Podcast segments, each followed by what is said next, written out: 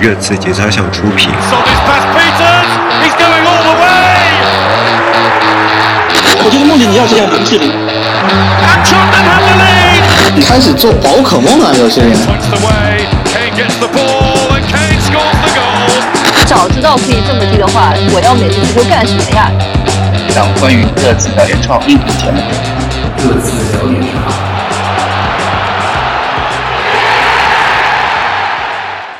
？Hello， 大家好，欢迎来到这次聊点啥，我是你们的老朋友 Jedi。Hello， 大家好，好久不见，我是再不上节目就要被开除聊级的 Crash。嗯，欢迎 Crash， 大家好，我是蛋蛋，呃，今天我是来抱上节目大腿的人，腾讯节目，腾讯直播节目大腿，哇，哎呦，哎，怎么样，感觉如何？感觉感觉聊得不过瘾，我觉得聊得不过瘾，就是因为你知道要录要录像，就是要录脸的嘛，啊，嗯、录脸的节目，你知道很尊发型很好看，需要尊重，就是注重脸上还打光了，需要注重个人形象，对吧？需要对吧？穿衣服，我现在你想上海现在多冷，你知道吗？上海现在虽然说虽然外面的温度可能对于北方相对偏，穿衣显瘦嘛。不是，我不可能在，不是，我是说我不可能在房间里面穿着一件羽绒服，你知道吧？我肯定要把衣服脱了，穿着稍微干净一点，或者说对吧？又不可能穿着睡衣穿。我现在上海在家里都要穿老棉袄的，你知道吗？很冷的、啊。穿个那个球衣套卫衣嘛，跟那个龟子一样。啊，不够，不够，不够！上海房间里多冷，你可能没有在哎，但你在南京待过，其实感觉差不多的呀。哎，我不怕冷的，你不要跟我讲这种事。而且空调也没有什么感觉，真的就。但我回到那个腾讯节目，其实就是一档孙兴民的采访，他们为了孙兴民星期一的时候给孙兴民做了一个 Zoom 的采访，然后呃剪辑师剪辑了一下。放到星期就刚才的就八点到九点这个时间，他们做直播，做一些预热，然后就做一些聊天的线上聊天的节目，就是这个样子。最后播出孙兴民的采访，啊，我孙兴民的采访我都没看，我就直接出来跟大家聊点啥了，啊、反正你跟他很熟了，没什么好看的。哎，我觉得也是，我觉得也是，我都已经祝福他，我赛季初的时候我已经跟他，是吧？好聊过了，跟他聊过了。我说，哎，孙兴民，你都知道他要回答什么了。对，我都已经跟他好好说，你今天肯定会拿英超金靴的。对，他你看他记得现在。哎，不过是这样啊。嗯、哎，我第一次录那个三个人节目，还觉得有点空场呢，有点不太习惯。是，为什么还是三个人的节目呢？哎，正好我们正好要说一下，其实大家每次我们录。就是三个人或者是四个人的时候，总会有人在问，比如说另外一个人在干嘛，就为什么他不来？呃，然后那另外一个可能是很多的，就不同的人。对对对，嗯，最近比如说像库里老师，他他们学校在他要参加一些教学竞赛，所以他每天晚上都熬到深夜，甚至熬到第二天，就是比如说熬到凌晨四五点钟，还在做教案。做课件、嗯、对，就而且是背好多课，他好像竞赛是要背五五节课到二十节课这个样子。哎，优秀男青年啊，是是、嗯、优秀大好青年，是是这个样子，但需要背负很大的工作压力。对，所以库里老师非常的忙碌。另外一个像老金的话，老金嘛，一如既往的忙，一如既往的忙。你可以从他的出勤率就能知道老金在平时是多么忙碌的一个人，也可以想到我们聊点啥能让老金偶尔能露个脸，已经是一个，呃，是一个非常非常赏光的一件事情了。对的，莫大的荣幸，莫大的荣幸，是的。一个如此优秀的男人，对吧？如此幽默的男人，可以抽时间来到我们节目，我感到非常荣幸。呃，我也很期待，呃，老金。下一次来到聊点啥，对吧？跟我们讲一讲他最近看房的故事。嗯，你也是。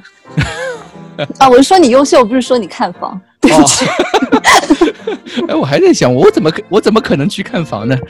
呃，呃，我们就讲今天早上的比赛吧。今天早上，热刺终于结束了十一场联赛不败。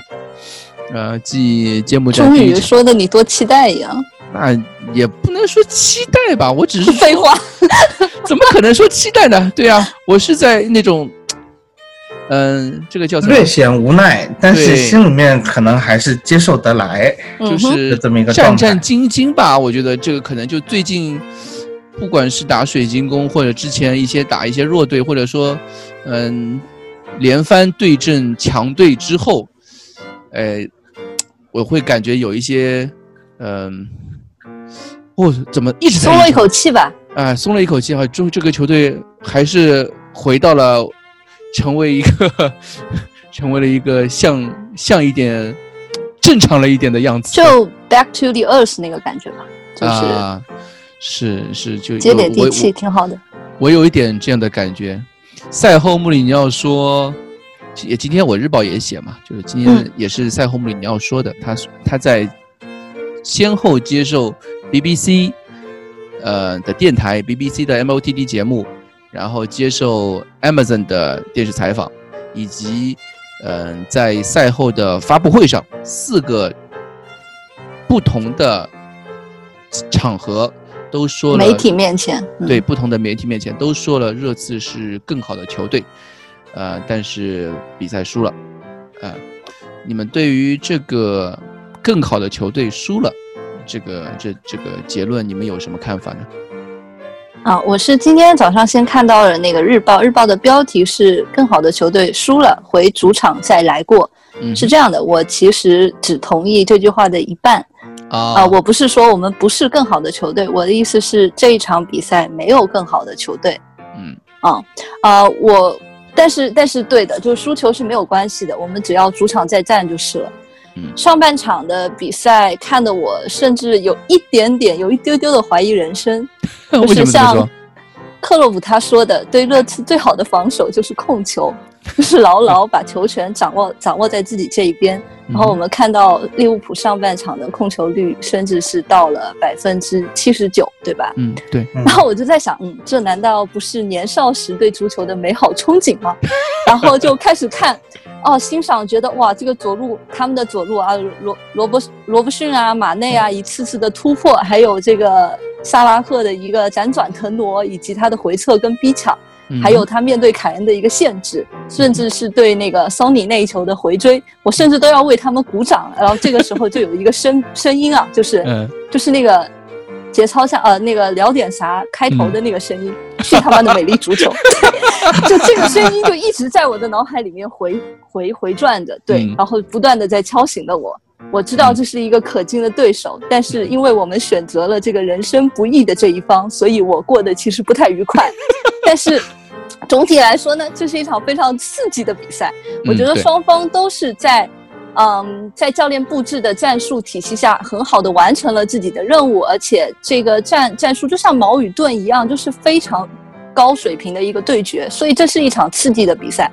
从比赛结果从分数上来说，利物浦胜出了，但是从你说谁更好，我觉得只是自己个人的一个选择而已。在我这边是没有更好的球队，嗯、两支球队都是值得就是大家的掌声的，我是这样想的。嗯、那我这么说的话，我比较赞同 Crash 小姐姐的看法啊，嗯嗯、但是我可能没有真正的说一定要去比出个谁强谁弱，在这场比赛当中，我更愿意是去看穆里尼奥。这个发言它的本身，因为呃，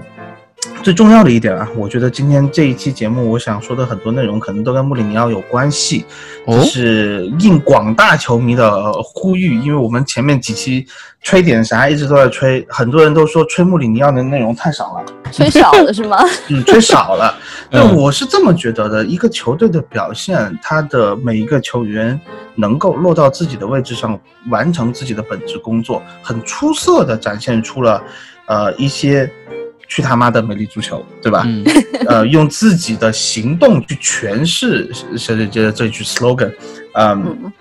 那这已经是对穆里尼奥最大的肯定，甚至是对穆里尼奥最大的吹捧了。啊、呃，那么今天我首先吹穆里尼奥的一点是他这个发言，我个人认为是去帮助球员。去减压，解压，去对，去帮助球迷舒缓一下自己心心里面这种，呃，郁闷。我觉得是这样，因为我看这场比赛之前，我其实已经做好准备，这场比赛是要输球的。啊，我心理建设做的，我觉得是做的不错的。但是、嗯、这就是足球的一个非常奇妙的地方，当你看过这样一场比赛在最后一刻被绝杀，而且是用定位球绝杀的方式的时候，你会觉得不服气，你会觉得不舒服，你会把之前所有心理建设做得再好都会被肯定，那个菲尔米诺那一记头球就给砸了个粉碎。我也是花了大概可能下班前最后两个小时的时间调整心理状态，然后回家吃饭这种感觉啊、嗯呃，所以然后才来今天再再来聊点啥，因为我个人觉得这一这一场比赛的失利，呃，可能对很多球迷来说，嗯，是比较难以接受的，因为球迷，我觉得球迷容易被宠坏，这是我自己的感觉。就当你连续不败、连胜的时候，球迷会对你的这个期望突然越来越高，不是突然，我觉得是，对，我觉得是越来越高，越来越高。接回了老板最开始最开始说的那个“终于”，嗯，终于，真的是终于。你你你是这么觉得？特别是热刺一开始这个赛季开始的时候，你看 B B C 每年会有对，呃，这个评论员或者是退役球员的采访，就让他们预测前四。前四我记得只有那个热刺名宿克里斯瓦德尔把热刺排进了前四，任何一个人的预测，热刺是进不了前四的。不仅是 B B C 啦。嗯、呃，包括 The Athletic 啊，各种天空体育啊，嗯、就记者们的那个那个，所有记者、呃、专家的预测都没有热刺的位置。没错，那所以在这样的情况下，就是你的期望本来是很低的，嗯，然后突然穆里尼奥把球队带上一个你的人生巅峰、球队巅峰这种感觉，有人整个你你就知道整个人会飘起来，对你飘起来了以后，你当你被这样的一个。一, 一场输球就飘起来以后，我是这么想的，有很多人认为我们就是要赢利物浦，这场比赛赢了就能够决定本赛季夺冠的走向啊！我都震惊了，我是我就这种感觉，才十二轮，才十三轮，对，对所以呢，在这样的一个情况，我个人感觉多多少少球员他毕竟也是人，嗯、哪怕他见的世面很多啦、嗯、啊，欧洲哪个国家没去过啊？就就这样的一个情况，他们也是会多少有一些状态的起伏和心理上的不稳定，你是不可能不想的、啊、这个事情。呃，举个例子，就是因为我以前辅修过临床心理学，哎、心理学的时候也会去，啊、哎呀，很正常啦，这个东西，因为因为因为你想跟和病人更好交流嘛，这个东西，啊、你会说一些，就是说，嗯，你要去看肢体语言，看这个眼神。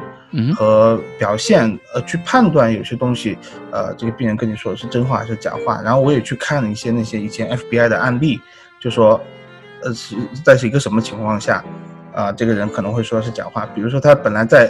回回答所有的问题都是正正的看着你的时候，然后突然间一个问题他会往右下方看，嗯、这说明他是在去进入一个。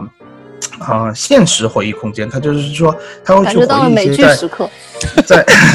就是要要去回忆一些自己，就是说曾经真正发生过的事情。嗯哼。然后他的这个回答，你就要去区分他是不是他说的这个话是不是可能跟现实是相冲突的。嗯哼。就是在我们跟莱斯特争冠的那一年 ，M O T D 采访埃里克森，啊、采访埃里克森是问球员们有没有想过夺冠这个事情。埃里克森瞬间往右下看了一下，然后说了一句 “no”， 就是你会知道，他们不愿意把一些自己的想法在媒体之这个这个，呃，媒体平台表露出来，就是说我们不想说出我们真实想法，嗯、但是他们真实在在这个更衣室、在训练基地、在私下生活里，就比如说大家聚会啊、讨论的时候，肯定会说啊，我们。今天有希望争冠啊，怎么怎么样？但是埃里克森当时就是一个很直接的反应，就是 no。但是他很明显那个时候他说谎了，嗯，而且他是后面又开始又用手去摸自己的后脑勺，对，这也是一个说谎的一个表现，就是各方面是这样子。嗯、所以呃，球员们可能还是会在接受采访的时候，我们说我们这场比赛呃赢下来就好啦，一步一步来，打过圣诞赛程再说，什么什么都是赛季还很长，但是你。不能避免，在这个时候，他们也有这样的心态。我们今年有争冠的希望，对，所以穆里尼奥的这个回答既是为球员减压，也是去帮助我们的球迷去稍微降低一点期望，对球队不要这么在梳理一下自己的心理状态、呃、对，不要这么在严苛了。呃、嗯，这样子的话呢，我觉得这样对球队的整个呃未来还有舆论环境的舆论环境啊，还有队内的这个情绪，在这个圣诞赛程还没有打完的情况下，是能够帮助球队更好的调整回一个比较好的状态。嗯、所以在这里，我必须说要称赞一下穆里尼奥这个吸引敌方火力的这个能力，永远能为球队站出来，这是一个非常非常优秀的教练的品质。就是在我们都说穆里尼奥是 press master。就是发布会之神，或者对吧，媒体之神，他在面对媒体、面对摄像头、面对话筒的时候，那种思维的运转能力以及反应能力，是我觉得在现役主教练里面是无人能够出其右的。我包括之前他说的小马驹啊，或者说这个这场比赛赛后的一些一些强调的东西，我觉得都是在为球队。我刚刚蛋总说的这个我觉得都说的 OK 啊，但是我我觉得更想说它是一种对球队的在这条不好意思在这条方向上的一个认可吧，就是球队现在在转型，或者说在我们说在对球穆里尼奥这个战术体系一些培养或者什么，或者说外在面对外界对这个战术体系的一个抨击、啊、对，尤其是外界的一些攻击，一些球不管是专家也好，不管是呃对方的中立球迷或者是比赛评论员等等等等、嗯、各方面的抨击的时候，穆里尼奥是始终坚持自己的战术打法，以及在各种环境下都会去表达出他的这套体系是我觉得是非常充满信心的，同时又在给球队是减压的这样的一个洗脑呀，这就是对，这也是一种很洗脑的过程。我觉得我自己已经很成功的被洗脑了，对，对穆里尼奥洗脑了。我不知道球队球员们对就是穆里尼奥的一个反应如何，但是我能看到这场比赛球队对穆里尼奥的这个战这套信任，这套战术打法的执行的之坚决，因为我可以看到。嗯我其实我是觉得这场比赛穆里尼奥是，就我觉得穆里尼奥说的热刺是更好的球队，我觉得是这这句话在我看来是对的。为什么这么说呢？我们在赛前的时候，啊不是在这次聊点啥？我们在之前录的时候我就说，有这场比赛，热刺的 X G 是领先的，就是而且是最近遥遥领先，最近五轮比赛以来，最近就从一。一比零打赢西布朗到现在，中间经历了比如说呃阿森纳啊，呃曼城啊，切尔西啊，对吧，然后上轮水晶宫啊，到现在利物浦，这场比赛是那么多场比赛里面 X 热刺的 X G 最高的一场。嗯，说明球队确实是有不并不是说是靠不像利物浦那样是靠射门次数来堆积 X G 的，而是真正的是有威胁的进攻的。在赛后的 O P T A 的统计里面 Big Chance 就绝佳机会这个统计里面，热刺是十打十的四次绝佳机会，而利物浦在这个数据的统计上面是零。所以我会觉得这场比赛就像穆里尼奥说的，球队是输的可能是在运气上面，或者是在一些机会的把握能力上确实做的不不如对手，或者说不像，不是人人都是孙兴民这种世界第一枪管子的能力吧，我只能这样说，我们只有一个孙兴民，只有一个凯恩，但即便是凯恩这样的球员在下半场那么好，可能是我们全场最好的机会，那个那个小禁区头球，而且是无人盯防的头球的情况下，一个反弹球把球顶高了。所以我觉得怎么说呢，球迷应该输得起，我觉得 球, 球员首先是输得起，球队是输得起的。那我们球员也应该去，球迷也应该去，在这样一场比赛之后能够输得起，能够接受这样的失败。我们相信球队可以 move on， 可以继续成长起来的嘛，对吧？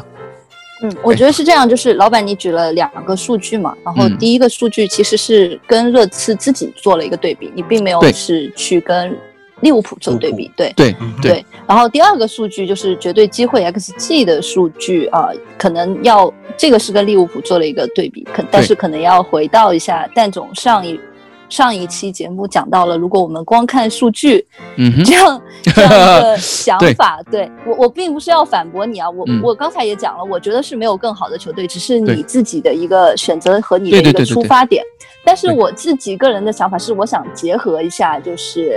包括上一轮被水晶宫几乎算是绝平的那场比赛，嗯，对，总结起来呢，我认为我们就是八个字：力不从心，技不如人。啊，然后技不如人这一边，主要是我还是觉得在技这一点上，利物浦球员的技术发挥是超过我们的，但是这个原因呢，是来自于我们的赛程实在是太没有人性了，对。然后也是这八个字导致了我们在两场比赛都一直被对方的节奏，算是被对方的节奏牵着鼻子踢。然后就情况变得愈演愈烈，我们的球员身体就更加的累，心理压力也更大。在这样一个赛程底下呢，呃，我首先其实我还是想，因为我很久没有来节目了，然后我还是想表扬一下场上场下的所有球员，包括我们的教练团队。我觉得每一个人其实都很尽力，嗯，做到了身体力行，而且态度端正。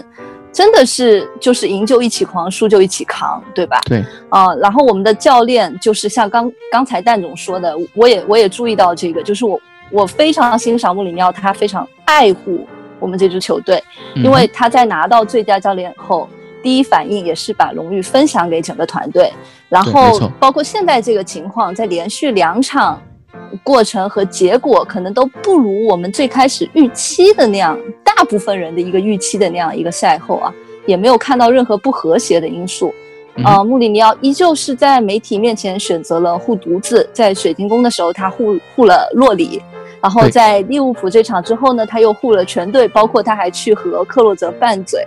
嗯，但是我觉得最重要，对啊、呃，不好意思，克洛克洛普拌嘴，对、嗯。然后最重要的，我就想说，我们力不从心、技不如人的主要原因是赛程，赛程，嗯，让我们的球员做不到自己想要做的事情，发挥不出我们应该理想中的一个状态。比如说，在对水晶宫的时候，我们是想攻出去的，但是我们真的做不到，对，嗯。所以我、呃、怎么说，这个赛程我觉得踢到水晶宫和利物浦这两场比赛是一个连锁反应，嗯，是整个赛程连锁反应。但是我们不可忽略的另外一点就是，这两个客场都有球迷在现场，啊、嗯，对对对，这个的影响对于一个球队去踢九十分钟的影响是很大的。你是说，如果我们真的是说技不如人，我有一点点不同意。嗯哼，这个技不如人，我觉得是这一群球员基本上能够在现阶段啊，现阶段能够发挥出了一个，呃，至少是及格往上，至少是个良的水平。嗯哼，就是考虑到了球员的身体状态，身体状态这些导致了可能有一些技不如人的这样一些表现，但是呃。我真的具体来说，你要是在这样一个环境下，我真的说实话，因为我去过利物浦那个球场，利物浦那个球场除了它的那个南北看台，就是 C O P 是南看台吧，好像对，是的，南看台都是南看台。那两个看台的呃声浪效果比较好一点之外，因为它是旧球场，这是在我去年去年聊点啥的时候我就说过这个问题。是的，这个收音很不好，他在那喊着喊着，他、嗯、旁边有个缝，就感觉那个声音就拐出去了，那个感钻出去了。但是你要面对这样的嘘声，就是或者是一些此起彼伏的对你的咒骂，因为呃，说句实在话，这个墨西塞郡的人骂骂人是挺。那个词汇是挺多 的, 的对、嗯、挺多的，那丰富多彩、嗯、然后你会你可能在听这时候你突然那个那个场地的效果的声音，就是骂到一半可能声音哎转出去了，就有这种感觉。我真的是，我说实话，我对利物浦这个主场真的非常不感冒。我自己作为一个球迷、嗯、我当时不是看热刺比赛，我看那不勒斯的比赛、嗯、我都觉得有些不舒服，我不想用恶心这个词啊、嗯、但是我觉得那个场地氛围真的是很难受、嗯、你要想想在场上的球员面对这样的一个场地环境条件，那个他的那个座椅啊，那个看台的那个构造看上去也是比较简陋的了，在这样的情况下我觉得是挺影响踢球的心情的。别说踢球了、就是、其实我们在视频前面听到的就也很不习惯了、呃、就是跟我们之前空场比赛、就是、对吧，对对对，跟空场比赛的感觉都很不一样，而且你要想大家都已经很很很习惯于空场比赛，去客场的时候没有压力这么大，这也是我们这个赛季第一次客场输球，我们客场拿的分比主场还多，这个赛季对第一次吧，那对对对对，就第一次丢、嗯、呃第一次失分，那你你在这样的情况下真的是我觉得这个啊、呃、场地啊，当然我我我我在这里没有对利物浦球队或者是利物浦球迷有任何不敬的意思，因为毕竟本人看球的场地也不多，除了托特纳姆热刺足球场、温布利大球场，就还剩下我国长沙贺龙体育场了，就就基本上没有。当然还有还有我们老家南宁的人民公园体育场，那根本就不叫体育场的一个球场。看过球之外，真的没有看过什么现代化的足球场了啊、呃！但是我说一句实话，我自己的个人感受是。呃，利物浦的安菲尔德还不如贺龙体育场，所以在这样的情况下，我我我为这一群球员在连续这么高压作战，我们已经连续五轮是踢非常重要的比赛了，嗯、都是打非常难缠的对手。我们甚至有人被毒奶过，说说过我们这个呃成绩啊水分很大啊，啊很大，对吧？就是看我们打完魔鬼赛程以后，嗯、我们大概排在一个什么样的位置？那我们现在我我是这么觉得，我们十五轮呃呃五轮比赛能拿十五分的情况，我们现在拿了八分，嗯、这八分里面有呃客场打切尔西和客场打利物浦。这意味着什么呢？这意味着我们在下半赛季的时候，可以把这个就对决就搬回我们主场了。嗯哼，这个对决我们并没有很伤，这两场对决并没有很伤。那在这样的情况下，我觉得是完全可以接受。唯一可能就大家觉得难受一点的，就是水晶宫那场球没有拿下。对，对，但是还是说回这个问题，呃，没有了自己球队球迷的支持，当你面对两千名敌对球迷死忠的时候。这个压力是比之前满场还要大的，我就真的是说实话，就在你们自己也走过那个水晶宫的那个呃萨尔赫斯特，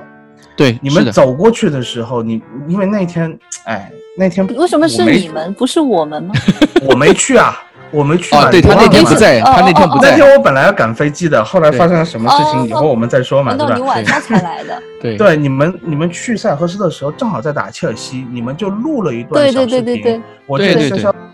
真的是你在小视频里面，你就能够感受到整个他这种伦敦小球会他的这个球迷的忠诚度和他的投入程度，他的这个震撼力是真的，有时候大球队无无可比拟的。对。是的，所以我我真的说说实话，我很心疼我们的球员打了这两场非常难打的客场比赛，这是他们在呃大概多少个月啊，五月份四月份到现在应该是七八个月的时间，对吧、呃、对，七八个月的时间第一次去打有球迷的客场，就要面对一个这样全新的环境，对于他们来说能够应对到现在这个程度，我觉得我觉得满意，我觉得是可以接受的。嗯，哎，我这边插一句话，就是呃，利物浦的那个防疫，就是疫情等级是比伦敦要低很多的，是吗？低一级也不是很多，就低一级。对，接触，嗯。现在全英国对等于他他他这一场的那个球迷数量，其实跟我们上一上一次那个主场的球迷数量是一样的，一样的两千个人，两千人。嗯，但是因为他的球场看起来就比较挤，然后而且所有人都坐在 K O P 球场、啊、那个看台。其实这个我觉得，就很多人可能不太了解这个两千个球迷对球场或者说对主队的意义啊。我记得第一上周啊，是再往前一周，我们北伦敦德比那一期的时候。北伦敦德比那一期之后，本本来老金要来节目的，他再给我、嗯、他甚至已经把提纲都列给我了，他准备跟我们说，所以我是来听单口相声了嘛。对，那一期可惜了、嗯、最后老金因为时间档期的问题又没抽没没没来节目，他当时第一个就说的就是这两千个球迷对于现场的就是对主队的支持程度是无与伦比的。因为我们其实我们就是可能没概念哈，没这个概念啊，因为我们之前之前空场的时候，你在看比赛的时候会有那个转播方的那个放音乐，配音配音配音， 对, 对, 对, 对现场配音那种那种声音，就是没有这种感受，你知道吧？但是当有了两千名，你知道这两千名球迷是不是普通球迷啊？这两千名可是精英中的精英。始终那怎么还被混进了奸细呢？偶尔是，总归你不能真的是气死我了。两千名，这两千名球迷可是精英中的精英，是死忠中的死忠，他们的战斗力基本上就相当于每次英超客场。有个小小对，就是就对，跟潇潇差不多这种，就每次去，每次都会跟着球队去客场的那些球迷。你知道英超任何球场，任何球场啊。永远都是客队的球迷战斗力最强，而现在这些客队的球迷就是，呃，就我意思就是说，去奔赴随队出征的球迷，对对对，出征球迷，真的球迷，嗯，留在了现场，而且只有他们，现场没有球、嗯、球迷会跟他们就互相拉歌啊，或者说互相嘲讽，那就这个就是他的，就是他们舞台，你知道吗？嗯哼，就演演唱会了，像。就是一支远征军，一支非常有实力的远征军，现在在主场作战，在自己的壕沟里跟你作战，他们的这个战斗，而且是面对战斗力，面对一帮稻草人的那种感觉，你知道吗？嗯、就是面对一群小绵羊，或者说这种这战斗力是无可比拟的，就是对对。我们之前你上次说那个水晶宫那个客场萨尔赫斯特，哇，切尔西在切尔西切尔西球迷在。哎我我觉得客场就是客队，一般客场战斗力球迷战斗力比较强嘛，但是在塞尔赫斯特面前，呃，切尔西的球迷也都是渣渣，这个这个主主场气氛真的是无与伦比。这场、就是、有些时候还要看给客场球迷安排的位置嘛，所以说啊、呃、也有可能，也不太一定的，对对，就是上一场打水晶宫嘛，我们其实就已经看出来了，就有的有些球迷啊，就是说电视机前的一些球迷可能会不太了解。在现场的球迷到底是是如何去影响比赛，或者说支持球队的？就很多球迷可能没有这种概念，他们会说：“哎，这个球迷怎么睁着眼说瞎话，对吧？”就是会经常会说：“这个球迷，这个球员明明犯规了，你为什么去？为什么还在给他鼓掌？或者是为什么还呃去不管怎么样都去嘘，就是被侵犯的球员，对吧？”经常会有人在评论区或者在微博或者在网上说这样的话。其实，呃，什么叫主场？温度，你知道吗？这不叫温，我觉得这这就是温度。我觉得这是这就是人的声音的温度，而不是那个广播播放出来的声音的温度。那个是冷冰冰的，没有温度的。这个人才是有温度的。我是这样想。就是主队球迷嘛，或者说一支球队的球迷，你在球场上，你就真的是把自己当做球场上的第十二个人，这样去和球队去战斗的。所谓战斗，就是盲目的。是百分之一百的，我们立立场是坚定的，就算他踢得好，我也会嘘他，是这种样子。对，没错。对，就算我球球迷假，就是就算我球员假摔了，我们也会嘘裁判那种感觉。我们在现场就是盲目的，对，对就是非常盲目的，就是你，嗯、所以你在那场比赛，尤其是上周日打水晶宫那场比赛，就是你可以很多人其实可以看到，就是感受到我们的压力。我们在。不管是角球啊或者防守的时候，你无论热刺球员做出任何动作都是会被嘘的。对，这就是这就是这两千个死忠中的死忠，精英中的精英球迷给球队给客队球队带来的压力，对吧？嗯、包括这场利物浦嘛，我们利物浦这个 K O P 看台 ，K O P 利物浦这个 K O P 看台我，我我让我比较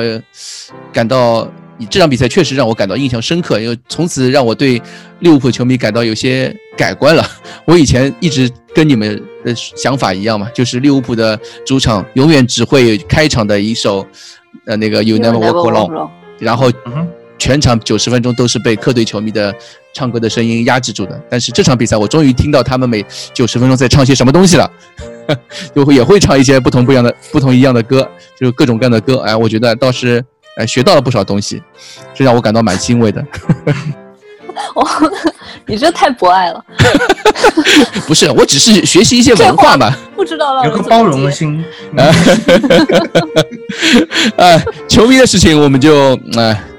接下来这场比赛其实有两个我觉得很多球迷都在赛后讨论的重点吧、嗯、对吧，一个是贝尔温，贝尔温错失了我们四次绝佳机会中的两次，对吧、嗯、一个打偏，一个击中门柱，然后赛后被口诛笔伐吧，很多呃，非常气愤的球迷在赛后对他进行了口诛笔伐，骂得非常难听的也都有。但是，不过在节操巷的那个微博下面，我们已经我已经处理掉很多了，就是，就是大家都懂的嘛。我是一个护犊子的管理员啊、呃，你只要在敢，你只要在节操巷管理员，对一个盲目的管理员，你只要在节操巷的微博评论下面骂得非常难听，对吧？骂得呃恬不知耻啊、呃，骂得。骂你 Y W 我都会一律的呃黑名单处理的，是的。呃你们怎么看呢？贝尔温这两这个我可以说是这是两场比赛都可以都可以聊一下吧。呃我觉得是呃我觉得是一个还是战术体系适应的问题啊，其实包括小卢卡斯。现在我们有一批球员可能这个学习能力和融入能力和在不同的面对不同球队的时候，这个我我敢说穆里尼奥不是一套战术，好吧、嗯、这个其实肉眼可见的穆里尼奥有自己各同各种不同的想法，但是呢在你要去从这么高强度的比赛，上一场比赛打阿森纳一个高强度的训练准备课，踢完了以后大家很开心，可能放了一天假或者之类的，然后打安特卫普，安特卫普有自己的针对性布置，然后打完安特卫普以后，你又去针对性布置去来一堂训练课打水晶宫，在这样的过程中，它会有很多的战术切换，它有很多的呃这种训练课内容的变化，就有点像我们以前可能高考之前啊、呃，连续早上就是。连续两节课上化学，连续两节课上物理，最后两节课再来上生物的时候，你已经不知道在说什么了，这种感觉。有的你也有这一天啊！我当然有这一天、啊。他只是打一个比喻，并不是说这个人是他。没有，我以为这我以为我以为这种人只有可能是我这样的学渣，没想到你们这样优秀的才子也会有这样的时候。嗯嗯，就是有一些球员他会。学习或者转变的能力比较快，还有一还有一种可能就是说，他的任务比较简单，啊，对，你比如说，我个人认为孙兴民的任务相对于贝尔温来说简单一些，他在进攻端或者就是说他进攻端的这个责任，穆里尼奥给他安排了很多、嗯，所以他每一场比赛的这个变化，每一场训练课的针对性安排，我认为会比贝尔温比卢卡斯要少。嗯，少一些，让就可甚至就可以说，呃，穆里尼奥说，我让你孙兴民去做你最擅长的事情就可以了。这是对，呃，任何一个球队对自己明星球员的照顾都是有的。他甚至可以在场上有自己的那种无限开火权、自由开火权这种感觉。那贝尔文就不行，贝尔文他是打阿森纳的时候。就会安排你去用身体去怼布莱林，你用身体去贴死蒂尔尼、嗯、好，是这样的情况。到去打那个曼城、呃、水晶宫的时候，水晶宫到打水晶宫的时候、嗯、水晶宫是那个克莱因和范安霍特，嗯呃这样的球员你要去怎么样贴底线，你要去想办法爆边传中或者怎么怎么样、嗯、把球摘、呃、回防的时候，对，回防的时候不用回这么深，因为他们的两个边后卫可能压不了这么高、嗯、好了，他有很多很多调整，好，打利物浦又是一套调整，对、嗯、打利物浦的调整在于我们基本上贴的是一个四四二，对，他在上半场让西索科打的是右边前卫，贝尔温打的左边前卫。下半场贝尔温又换去一个，又有点像，稍稍有一点点又收回来了，四二三幺又收回去。对，或者他或者就是说孙兴民和凯恩回回撤，让他前插。所以我个人认为，我们丢给贝尔温的信息是最多的，嗯、这是我自己感觉的，我的一个猜测啊。他给了这个。嗯这个信息给贝尔温最多了以后，贝尔温的这个小脑瓜子可能处理起来有点难。对，在这样的情况下，就是在考虑到我们的体能，我个人认为这一场比赛打利物浦打到八十分钟以后，我们基本上这个体能就是已经是稀烂的状态，完全拉垮，跑不动了，跑不动了。呃，还有还有就是补充一下，我本来说今天这场这场比赛，呃，这一期节目是不回应任何球迷是吧？球迷在微博或者微信的这个留言呢，但是我在这里啊，实在忍不住，我要说一句，有人喷穆里尼奥，你不能在收官阶段下孙兴民，下孙兴民必输或者必被绝杀或者必被逼平。孙兴民已经跑不动了，孙兴民在跑不动的情况下，一，孙兴民可能受伤；二，孙兴民在场上那个情况，他在场上也会被绝杀的，就是这个，就是这这个不是风水的问题，有些东西他他必须要调整的啊、呃。那在这样的情况下，贝尔温连续的作战，包括打安特卫普那一场比赛，他打了四十五分钟。我个人认为打水晶宫这场比赛是一个转折点，因为呢，水晶宫这场比赛我原来以为穆里尼奥上打安特卫普，最后让主力啊打了半场甚至三十分钟、嗯、这样大概一个时间，对，是希望在打水晶宫的时候早早把这场比赛收割了，下半场上替补啊，六十五、六十八分钟左右开始上替补，把主力换下去保护主力。结果没想到，没想到打水晶这场球没打好啊！大家可能就没打好了以后呢，又因为身体状态的情况没有听好这个布置安排，在做一些安排了以后，这球员没听，或者是说执行不出来，嗯。所以呢，我们在打水晶宫的时候，不得不把所有人，就所有主力都留在场上。嗯哼。而利物浦打富勒姆那场球，最后什么主力全换下去了那种感觉。嗯，对。阿诺德六十六分钟下去了。对，对吧？然后萨拉赫好像也下去了。全下了吧？我记得，我记得是全下了。就就就主力就下去了，他是有所保留，他有这样的资本。啊、呃，他有这样子的阵容厚度，去也觉得可能拿富勒姆拿个一分也无所谓，这样的一个、嗯、一个情况，啊、呃，他敢去做这样的调整。我们现在因为还是回到一开始我们说的这个，我们是小球队，我们小马驹，我们要保持这个小马驹争胜的这个心态，要保持一个比较好的状态，那一定是赢球是最大的强心剂。所以呢，穆里尼奥肯定希望赢球，所以我们的这个，呃。我其实是回回应一下 Crash 小姐姐在群里面问我的一个问题，嗯哼，我们这套阵容的容错率和我们这个战术的容错率，就容错率的问题，其实我们容错率是很低的，嗯，我们容错率并不大，所以在这样的情况下，我觉得水晶宫这场比赛造成了连锁反应，然后贝尔温在这样的情况下，他是在这个连锁反应中，因为他所要担任的战术角色。是很重要的，没有一个拉梅拉来跟他进行轮替。如果我说句实话，嗯、我们现在有拉梅拉，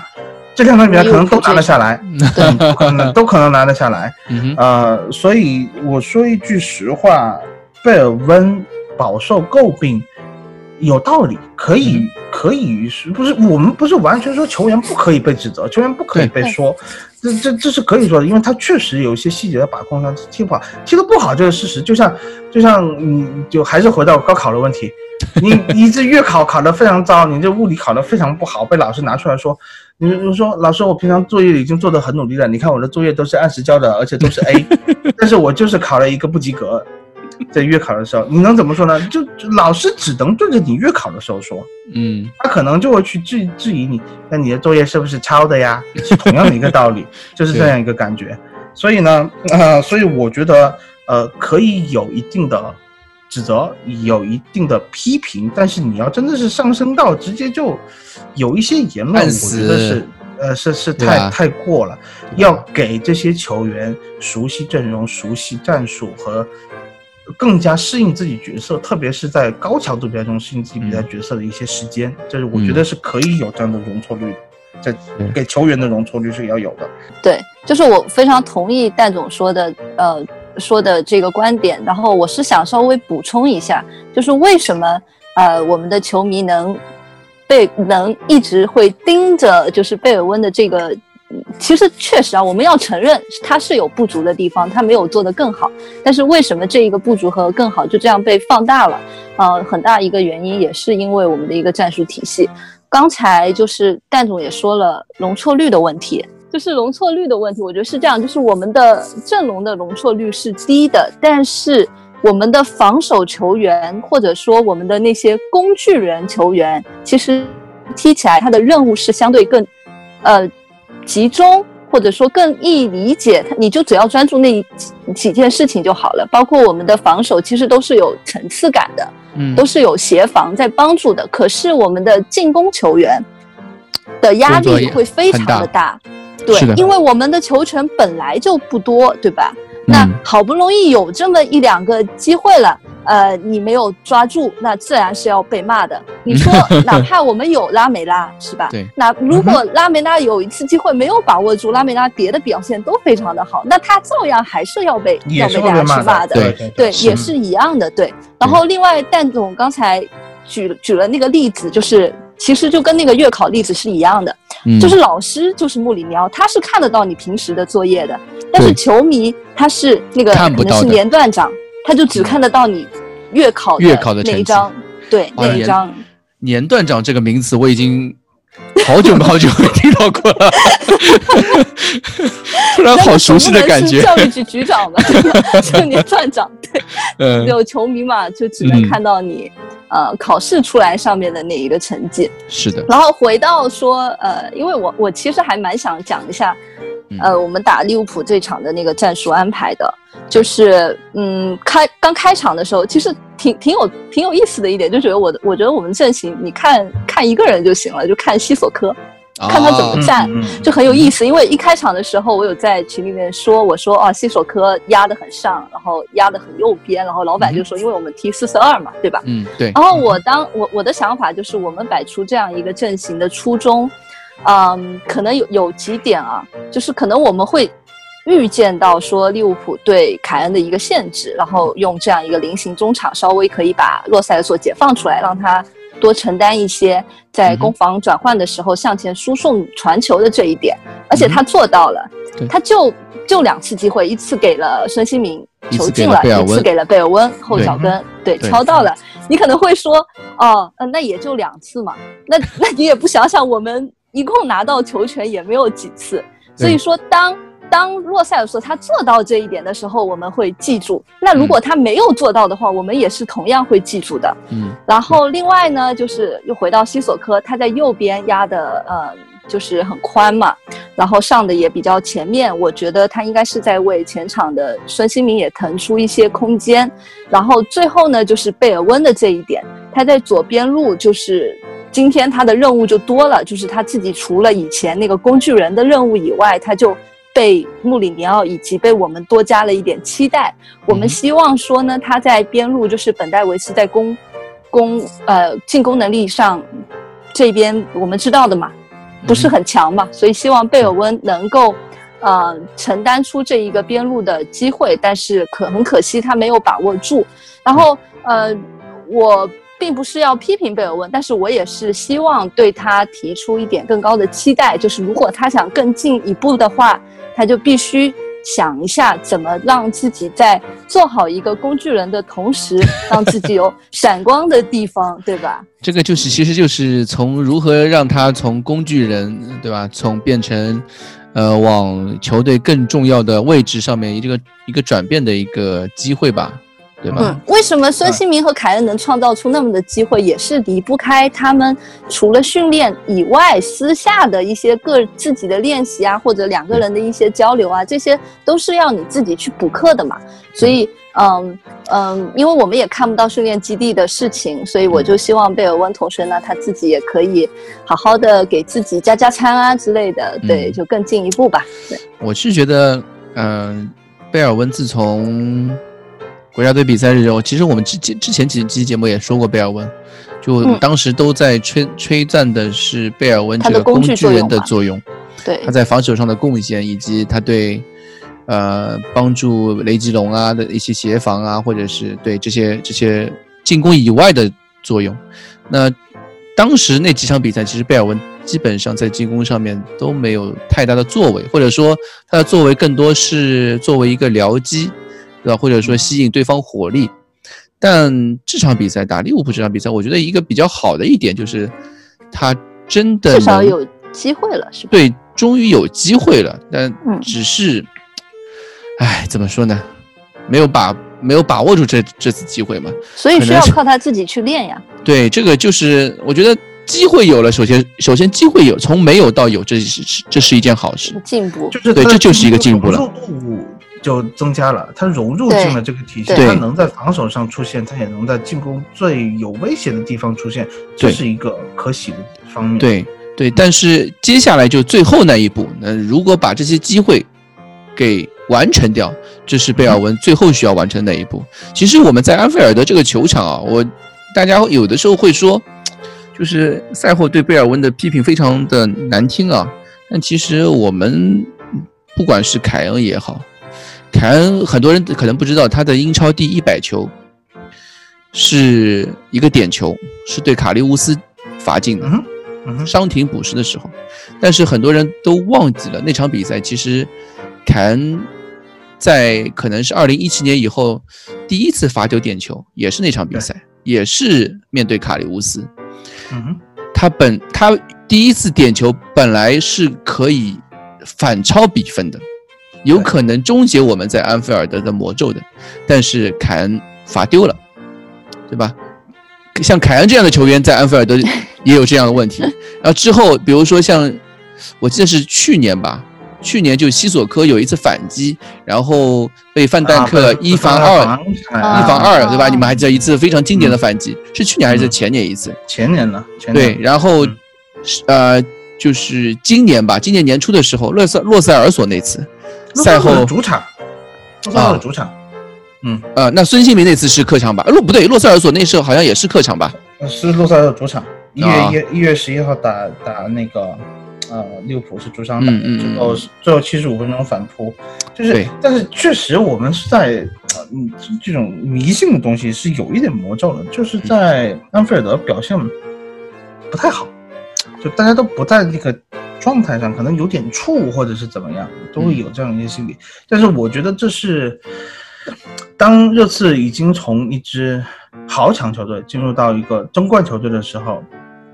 必然要面对的一个瓶颈，嗯、而且要克服。对，这是需要去克服的东西。这是一些强队，它就是你要能够先做到，在一个赛季两回合交锋中能和这支球队互有胜负。嗯，这是一个非常。就已经是一个非常可喜的局面了。我们现在能够说，比如说我去切尔西多少年没赢球，好，我去把它又逼平了，这就是一个很大的进步。然后我们再回主场，再想怎么收拾它，就是这样的一个情况。所以还是回到一开始这这这个我们说的，其实这场比赛有有可能有一些想法，就是把这场比赛的期望我们放得太高了，什么争冠决定性的战役啊，什么呃。呃，争冠希望就从此没有啦，什么各种，反正赛后我听到过各，我真的是在删评论，在拉黑的时候我看到过无数各种各样的言论，但是我觉得其实一场比赛嘛，真的只是一场比赛。我觉得球员首先他们恢复恢复信心的自信的能力肯定是我非常相信的，因为他们都是职业球员。但是我觉得球迷在这个过程当中，嗯、呃。应该能够做到的就是我们应该输得起，嗯，就是我们在输球的时候，我是说上一场打水晶宫也可以吧，就没有赢球的时候，我们应不赢？你不可能要求一支球队三十六场、三十八场比赛全赢吧，对吧？我打 F M 都不会这样，我不会因为我输一场比赛我就去 C 不漏的吧，对吧？你总归会要去，越会去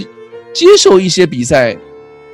输掉或者没有赢球，对吧？这个是一个球迷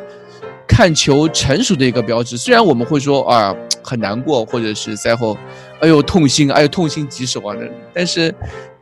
从你你你可以睡睡一天，或者是上了一天班，过了一天之后，第二天你会再去回想这场比赛。我们觉得球迷就应该会去接受这个过程，你你可以。应该或者说应该去承受，愿意承受这个接受这个事实，就是球队不可能永远在赢球，我们需要球队在这个小马驹在奔跑的这个过程当中有一些起伏，球队在成长，这个不是真的说我们是一个赛马，对吧？之所以说小马驹，就是舒心的日子过了个一个月，就还真以为自己是富二代了，我觉得有这种感觉是吧？对，是我我觉得这个比喻很好，我是有一种有一种对球迷好像是有一种感觉，赛前不管一直都在各种做法各种做法我看到赛前球迷群里面各种做法，什么一会儿又在看欧文的、啊、一会儿在看什么足球采经的、啊、一会儿又在看呃詹俊的图啊、嗯、还有甚至有些人在博彩里面做一些各种各样的、哦、好的吗？对吧？其实就其实这个事情我觉得也正常，但是比赛毕竟只是一场比赛，这不是决赛，这不是一场杯赛决赛、嗯、联赛还是一场一场打的。我不相信利物浦之后所有的比赛都会赢，我也不相信热刺之后比赛就就就此沉沦，对，不可能，不可能。从以穆里尼奥现在对这支球队的把握，对这支把球队的坚持的执行的态度来说，我觉得我相信，呃，势头是会越来越好的。只是包括我觉得啊，我们有个很大的进步，就是丢球了以后，没有人在那喘气。坐在地上没站起来，每个人快拿球就跑到中间去准备发球。在比赛完了以后，很多人就是那个眼神，你要看丢球以后的眼神，除了洛里可能有一点点就是怎么回事这个感觉，其他人老父亲永远都是这样，对，非非常坚毅的眼神。嗯，这一点是过往的热刺可能就是说在最后时刻被绝杀的时候。没有的这么一种气质，但但是这场比赛我看到这种气质，我觉得，我觉得是可喜的，并没有这么多的失落感。嗯，就是我我我前两天在跟别人说的时候，我觉得就是现在很多球迷可能有一种，就是股民的心态，或者说新手刚入市的股民心态，就是嗯，我需要把一只股票所有的波段、所有的涨幅的波段全部，只要它跌了，我肯定卖掉了。只要它涨了，我肯定在吃的吃股中，我需要吃进每一个股票，就是每一个涨幅的小涨幅，每一个凸凹全都要吃进，啊、呃，我觉得现在有一些球迷有这样的心态，但是我们觉得其实对球队来说还是要走个长线嘛，我们应该看个长线，关个长关注个长线，希望球队是从长长线来看，还是持续向上的一个势头，赛季末我们再看。对吧？嗯、老板，老板这个说的也也不是太贴切，因为我觉得新的股民如果会去看波段的话，那已经是比较厉害的了。不是不是不是不是，看波段的真的只是新球，只有新股民，就他恨不得今就是新股民，他会关注每一天，对吧？每今天，哎呦跌了百分之五，我是不是今天要做个操作啊？就每天都在那边，啊、每天都在那边，哎，就是做，用个比较流行的话叫呃，叫什么？做 T， 对吧？就每天都在做 T， 就是早上卖出，晚上买进，或者早上买进，下午买出，就一只一只股票里面在做反复操作，结果发现赚的钱还不够手续费的呢，知道吧？因为因为是这样，就是我自己刚开始炒股的时候，我是、嗯、我是每天要看，就过一个小时就要看、哎、我有没有对，就是这种心态，你知道吗？但是我什么都不做啊，有些球迷啊，就是有些股民他是会一呃每个小时都在关注，然后不断的在里面呃。穿花绕步，对吧？各种秀操作，啊、不停的在买进买出买进买出买进买出，恨不得每个波段都吃进那种感觉。我我是觉 得, 我觉得老板你也你也要放宽点心啊，你就我 是, 我是很放宽心。对对对，就不要不要太在意，我觉得不要太在意，球迷也有各有各的可爱，你知道吗？啊，对，这个这个倒也是，但是我希望大家还是从长远上看这个比赛嘛。对，贝尔温也稍微有点耐心，贝尔温至少这场比赛还有两次机会，前面几场比赛贝尔温连机会都没有。对不对？是的，嗯，呃，还有一个事情，我觉得这场比赛也比较啊、呃、比较吸引眼球的，就是戴尔，戴尔的，我们这次已经大家可能对他防守的指责会少一些了。现在虽然最后那个球被角球被亨德森吧，是被亨德森肘击，嗯，呃，躺在地上啊，很赛后很多人在说为什么这个人又又躺躺地上了啊，让让别人进球。你们怎么看呢？这个戴尔这场比赛， no、我本来就是坐等，就是蛋总跟我解释一下他为什么倒下了，然后看看蛋总有何高见嘛。结果录节目之前，蛋总跟我说这期我不想谈戴尔。I prefer not to say. If I say I'm in trouble. 是这个样子吗？是的呀。你到底是孙兴民啊？说说穆里尼奥吗？No comment. 啊、呃，那。Crash 你怎么看戴尔这场比赛呢？我我其实觉得倒是还好了，我我没有把他那一个错误也放得很大、嗯、因为我感觉的话其实两场比赛水晶宫那个任意球丢球以及啊、呃、不是那个定位球就是角球嘛，那个丢球以及这一场比赛啊、呃、最后时刻的定位球的丢球，我觉得就是整个球队的一个嗯体现吧，体力啊什么的都完全跟不上了。我也不知道戴尔为什么倒的，我不都还问你们吗？他到底是怎么样？嗯、那一个是不是造成一个犯规？但是你们也说，在那个位置上你倒的话，是个裁判都不会吹的嘛，对吧？对，所以他英超这个裁判氛围或者执法尺度来说，嗯、很少会，对吧？除非我们是曼联，可能对，可能他就是脑子突然之间。呃，听到了蛋总的一声呼唤嘛，然 后, 然后身体上就扛不住了，然后突然打了一个兜手就倒地了。对，这个蛋总真的是躺着也中枪啊！他已经 no comment no comment 了，你都你都把这个锅往身上他身上推，这种感觉。其实这场比赛，我觉得戴尔防守上面其实真的两场比赛吧，就问题真的不是很多。其实没有太大的问题。赛后的话，就是大家对戴尔的指责可能更多是在出球上面的。嗯, 嗯，这场比赛出球的话，我让我看一下啊。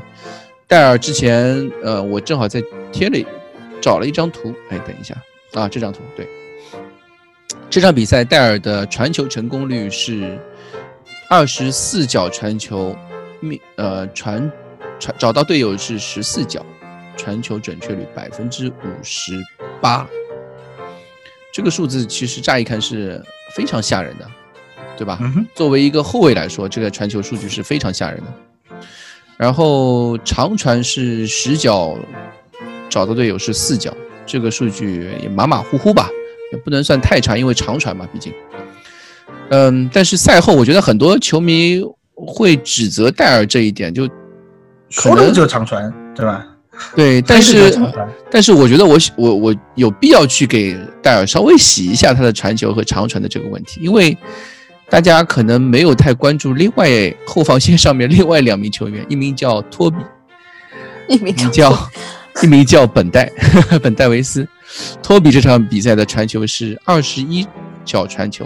传到传中了十二脚，他的长传呢是七次，只有一脚找到队友。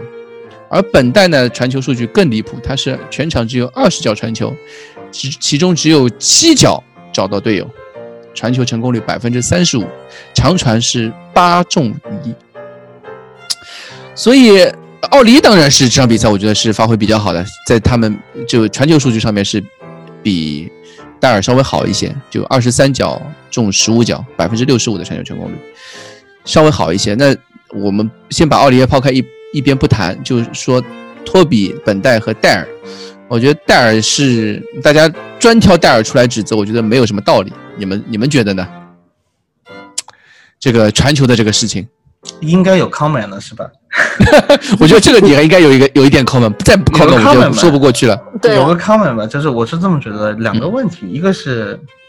传统印象，嗯，大家的印象就是托比的出球比戴尔好。嗯嗯，这个东西的有一个关键是戴尔的出球动作没有托比那么潇洒。当戴尔开始摆腿的时候，大家就已经开始吐槽了，你并不会去看他最后这个球传到了还是没传到。所以在这样的情况下，呃，很多人会开始，哎，我先骂他，骂完再说，就是这种感觉。啊、嗯嗯呃，还有一个就是你按照这场比赛的出球次数，其实也是过往几场比赛出球次数，因为。全英超人都知道你托比会长传，嗯哼，全英超的人也知道你托比长传出来以后会出现一些什么样的危险情况，嗯哼，那么全英超也有印象戴尔不会传球，哎，也也是这样子的感觉，所以我们这有针对性的话，那我肯定是去逼托比内侧呀，嗯，那逼逼托比内侧逼出来了以后，那其实我们看到这场比赛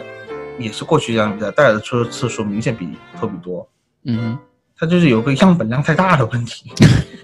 样本量大了以后，以他不是本身，我首先我也要说他的出球并没有托比这么好。如果就是一个毫无防守、毫无压力的情况下，你让两个人起大脚，准确度、球速各方面落点，那肯定托比会更强一些。嗯哼，这点是毋庸置疑的。那么在这样的情况下，呃，现在是有压力，有压力了以后呢，戴尔的出球数又更多，在更多情况下他出的更多，他出错的当然也就会更多。呃，然后呢，我们就会比较容易去看到这样出错的情况，而不去看到传中的情况。嗯，呃，当然也要说，你觉得还主要是这个问题，主要就是它太复杂了、呃，这个东西太复杂了，就是它各方面都有。戴尔本身的这个缺陷在嘛，那肯定在，但是戴尔他这个这个出球，你一定要指望戴尔是一个后场中后卫发牌机吗？呃这就是一个标准的问题，我觉得我们给他这个标准定的也太高了。他是上个赛季这个时候还在踢后腰呢，对吧？就是这样的情况下，我觉得，我觉得是一个多方面的情况，大家还是拔高了一点。我个人觉得是，大家对他的期望有点过于高，而导致了对他的这个呃表现苛责的比较多一些。嗯嗯，那你说他有问题吗？肯定有问题，他得练嘛，他得练。嗯，还有就是托比。一次传球成功就直接找到凯恩形成射门，这样子的亮眼表现比戴尔传好几次可能就是头球蹭一下，头球摆渡一下，然后形成进攻，大家就已经忘了这个球是戴尔传出来的了。嗯，是这么一个情况，所以是一个很复杂的问题。我所以为什么 no comments？ 因为你说哪一边，戴尔的球迷也不喜欢听，喷戴尔的球迷也觉得你怎么护犊子啊，就这种感觉。所以我觉得这个东西仁者见仁，智者见智。我。觉得无所谓啊，在这样的情况下，我还是上一期讲阿森纳那场球的时候的看法，就是现在我们对戴尔的苛责已经是看他的进攻层面，而不是去说他的防守了。防守，我觉得这就是一个很大的进步，那就 OK 了。他的本职工作已经完成的情况下，嗯、我觉得没有必要去过多的批评他。嗯，对。哦，我觉得球迷看到他传球不行啊、呃，应该也是主要是有几次机会，就是他不是在有人压迫他的一个情况下，而是他有一个足够的空间。就是我的我自己记忆，我这么说就好像我就是那个印象流一样，但是我确实是就是以这几场比赛来看的，就是他可能已经压在一个后腰的位置上，就是我们的整体防线是向上了的一个情况下，嗯、然后而且他没有任何人对他的一个。嗯，逼抢，他在一个很轻松、舒适的条件下，他一个大脚出去，结果这一个球没有找到任何人，嗯，是这样一个，我觉得造成了一个球迷就是觉得我们的一次机会又被浪费掉了。对，所以还是在攻防转换的时候，就是每因为我们的机会实在是很少，所以每一次机会一旦没有被把握的话，都是会被诟病的。嗯。对，尤其是容易被放大这个问题，对吧？对，球权一丢你就不舒服嘛，因为你觉得球权好不容易到自己脚下了。对啊，就好不容易防下一个球，对面在那边传了七八小七八十脚球之后，我们好不容易把球权控下，结果又很轻易的丢掉了，所以就很容易对丢掉的那个球员进行了一些指责，对吧？嗯哼，哎，其实我觉得这个我是这这样觉得，就是我们首先，你首先要认可这场比赛。对手确实踢得好，就是利物浦的克洛普对于利物浦在这场比赛前场的一个压迫，因为他知道，其实这场比赛我们经常会发现一个问题，就是尤其是上半场吧，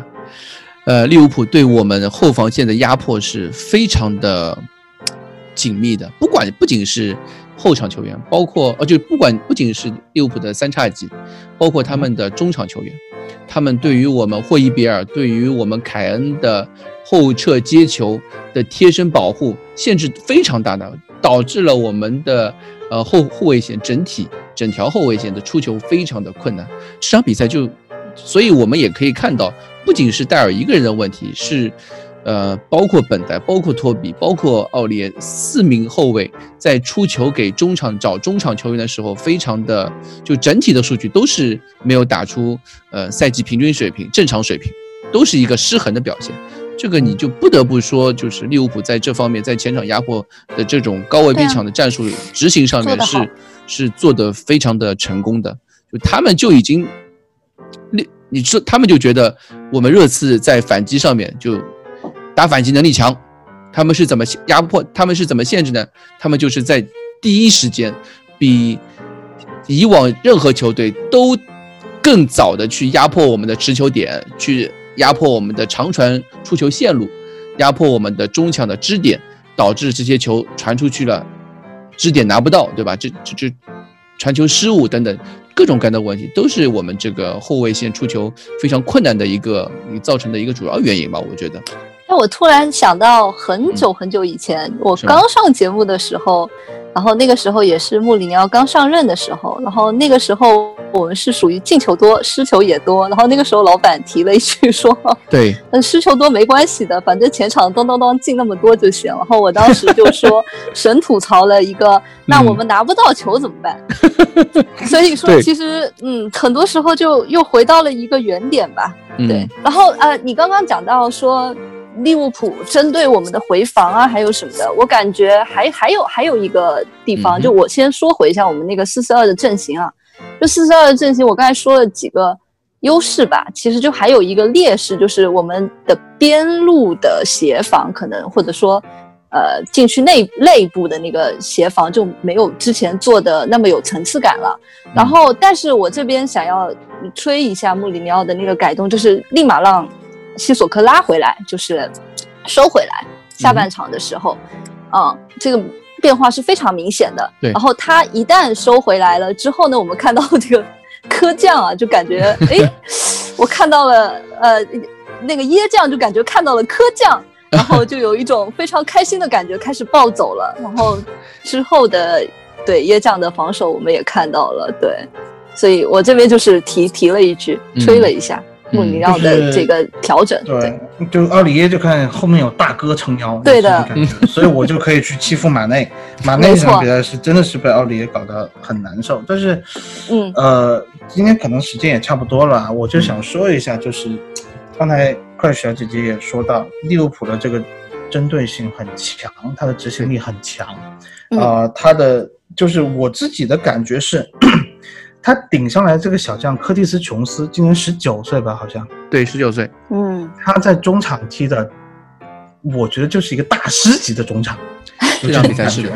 真的是就是 box to box 各方面他的持球也非常有自信、嗯、但是你就会去问可能就会去问为什么利物浦一个小将这样顶上来他就能够把这个中场的位置给补缺上，而我们不行，这就是回到我们前一天的日报的这个标题。前一期日报的标题是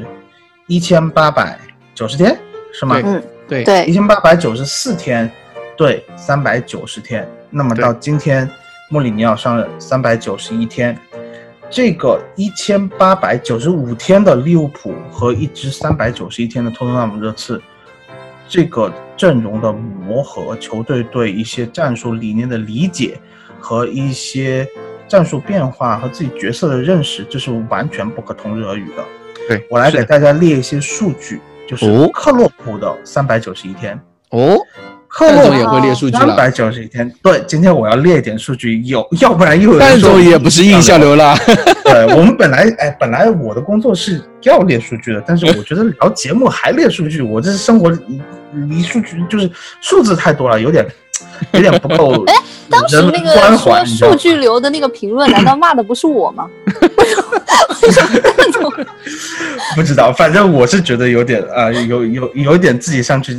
自己上去挡枪。就是克洛普的三百九十一天，克洛普三百九十一天的时候呢，他是这样的，他接手是一五年的十月五号，嗯，然后到一六年的十月六号，他三百九十一天。的时候正好是没有比赛的，那么离他最近的一场比赛是六比一大胜沃特福德。嗯，在这期间三百九十一天，他打了六十六场的各项正式比赛，拿下三十五场比赛的胜利，包括点球大战淘汰对手。嗯，那么他的胜率是百分之五十三点零三。嗯，穆里尼奥的三百九十一天，打了五十八场各项正式比赛，三十一场胜利，胜率是、哦。百分之五十三点四五，嗯哼，比克洛普高出了零点四个百分点，差不多，对，差不多。那么这个时候我们应该看什么呢？就是对数据有不同的翻译，有自己有不同的认识。我想看到的是，在那样的一个年代的利物浦，在克洛普接手的时候，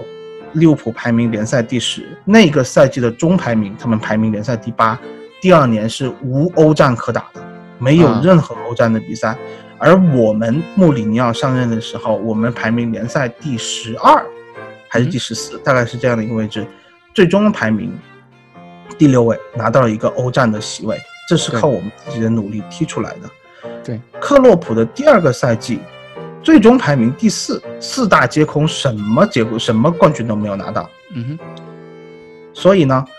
那场六比一大胜沃特福德以后，很很巧合的就是那一天的利物浦排名联赛第一。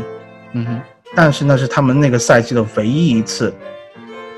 榜首，在那之后再也没有排上联赛第一。我自己的理解是，我们也排上过联赛榜首，我们的底子我认为没有当时克洛普接手利物浦的时候这么厚实。嗯哼。当然利物浦在那个时候的首发，当时利物浦是什么阵容啊？奇丑无比，我告诉你听啊，门将。那你为什么说？那你为什么说没有他厚实啊？不是首发阵容，首发阵容，不不，长相可还行，就是他是整那那个时候的首发阵容，看上去并没有这么强，但是他有很多人是受伤的哦，然后他他主要是有一些核心的离队，导致这个球队比较动荡，这一点可能我们比他强，就是说我们的球员阵容比氛围比较稳固。我说一下他打沃特福德那场首发。那场首发，门将卡里乌斯，右后卫到左后卫是克莱因，卢卡斯雷瓦就是我们的大卢卡斯，他是踢后腰客串中后卫，马蒂普左后卫米尔纳，嗯，然后单后腰亨德森，两个中前卫是埃姆雷战和拉拉纳，前场三叉戟是库蒂尼奥、菲尔米诺和马内。啊，这一套阵容，对这个阵容其实打到今天，我们再来看这一套阵容换了多少人。嗯，整一条后防线不在了，对对对吧？中场线中间中前卫两个人完全不一样，嗯、前场库蒂尼奥换成了萨拉赫。嗯，在这样的一个过程中，是利物浦可能不是一千八百九十四天，是一千可能一千两百天左右的时间，他克洛普才打造出一套能够去夺得欧冠、能够去打打到英超冠军的这么一个阵容。我想告诉大家，是在克洛普的前期，他一直在调试阵容，他打过四一四一，他打过四二三一，他现在成体系的四三三的这样的一个体系，是从二零一六年的下半年开始实验的，是经过多次摔打，输过伯恩茅斯，被南安普敦逼平，各种各样的情况，甚至输给过斯旺西，好像，嗯。在这样的情况下，他才把这一套四三三，这还有补进阿里森、补进萨拉赫、补进范戴克和罗伯逊以后，才能够成型的这么一套四三三。而我们穆里尼奥用三百九十一天的时间，我们现在能够逼平切尔西、战胜阿森纳和曼城，能在安菲尔德和利物浦扳手腕，我们现在联赛排名第二。我们的这套阵容体系用了更短的时间，在没有这么强的财政支持的情况下，能够磨合到今天这样一个程度，我觉得已经是不管横向比较还是纵向比较，烧高香了，都已经超额完成任务了。这就是我的烧高香的可还行，这就是我对克洛普的三百九十一天和穆里尼奥的三百九十一天的对比，嗯、我个人认为我们需要给穆里尼奥更多的时间，也是给这一群球员更多的时间。我们不应该拿这样一支打了三百九十一天的球队去和一支组建在一起稳定了大概可能有八百多天九百多天的球队，嗯，对，去进行一个横向比较。啊，我们不说他一千八百九十四天全部都是在呃、嗯、打造现在这一天二比一击败我们这一套试错，对对、嗯、但是他的文化的注入的时间，他这个教练团队的理念的积淀比我们强了很多很多很多。我们的球员在现在穆里尼奥进来了以后，球员能够很快的去适应穆里尼奥，去吸收穆里尼奥的观念，穆里尼奥能够有效的把这个战术意识布置能够注入到这支球队，这就是一个非常可喜的三百九十一天的开头了。嗯、我相信，如果穆里尼奥能够在这里一共也待到一千八百九十四天的话，我们的战绩绝对不会比利物浦差。其实这是我的一个注意。对，其实我觉得大家也很多球迷也就是可能会相对悲观嘛，或者说因为末二年之前的这种历史战绩摆在眼前嘛，然后大家都会又又都会去想，比如说像我们的一些凯恩啊、孙兴民啊，这个年纪本身也比较年纪也会大一些，他们会有这样这些各种各样的担心，也都是我觉得是有道理的，就是很正常的，就是对。但是你要知道这个这个穆里尼奥的，不管是穆里尼奥吧，任何教练他们的转型啊，都是要有一个过程的。这个过程，穆里尼奥自己也在说嘛，赛前那天发布会他又牙洋洋洋洒洒。我觉得我们每次做发布就是比赛日当天的或者对或者是发布会的那一次日报，真的是要了老命了。每次都五六千字，五六千字是什么概念？一期日报五六千字是什么概念？我都不知道大家会不会从头看到尾，每个问题都都说，就是每个问题的解穆里尼奥的解答，大家会不会全都看？嗯，穆里尼奥赛前这次发布会，他就他就说到这个问题，他就说，呃，热刺目前来说，确实，呃，在适应新战术或者说在转型的过程中，比他的预期要高的多的多，速度是非常的快的。快，对，其实他自己也说到这个问题了。我觉得，当然这个快，这个预期的已经是预期够快，但是可能球迷的心态的想法会更快，快啊，有种想一步登天的感觉，对吧？我我现在是有这种感觉，很多球迷会有这种这种心态，但我相信，首先列维不会有这样的心态啊，我觉得。列维还是懂球的，还是爱护这支球队的。我觉得我还是，所以穆里尼奥从这方面看，总体来说还是在这段时间，就像蛋总刚刚说的嘛，而且穆里尼奥是可以给列维洗脑的，我是这么觉得的。作为作为穆里尼奥的迷弟是吧？啊，作为穆里尼奥舔狗对吧？舔狗、呃、就是其实你刚才你说到新闻发布会，我就想。嗯真是回忆一下穆里尼奥刚上任的时候一场新闻发布会，嗯，就是有人问到他，呃，你总会说你在第二年的时候能够拿到英超冠军，嗯、你觉得托特纳姆热刺在下个赛季能拿到英超冠军吗？对，哦、穆里尼奥的穆里尼奥的回答是、嗯、，I don't say we will， 嗯，对 ，but I think we can， 嗯嗯，对，就是足球世界永远是在发展的。穆里尼奥以这样的心态，以这样子的一个宏观战略的眼光去看待每一个赛季、每一场比赛，他总是抱着一个积极的心态和一个胜利者、一个懂得去赢得比赛的人的一个积极的心态。他永远是相信 we can。嗯、我觉得这样的这个呃信心也正在注入到这样一支托特纳姆热刺身上。我也相信，就是、嗯、呃球球员们会。坚定的说 we can， 然后我们球迷也可以坚定说 we can。嗯哼，好，鼓掌。好 ，Happy Ending。好了，那我们这期节目就到此为止，正好结束。好，好，好，那我们呃非常感谢呃 Crash 在非常艰难的呃个人生活中，依然抽出时间来陪呃陪伴我们，呃完成这期节目。希望你早日。呃，这这说的跟我失恋了一样，怎么回事？早日并没有啊，并没有失恋、啊。对啊，只是只是希望你早日脱离苦海，对吧？早日重新开始新的，嗯、对吧？这是劝我分手吗？啊、没有，我没有说这个，我没有说这个。太可怕了！没有没有没有没有，工作上还是比较忙一点。对，对我会尽量的抽点时间来录节目。对，嗯，嗯嗯然后也就希望大家生活工作都顺顺利利。到年底了，嗯、确实不太。容易有些事情，对对对对，啊，也感谢蛋总，呃、啊，谢谢，一如既往支持我们聊点啥的广大、嗯、呃听众们，好吧，呃，感谢大家的陪伴，我们下次再见了，拜拜，拜拜。拜拜。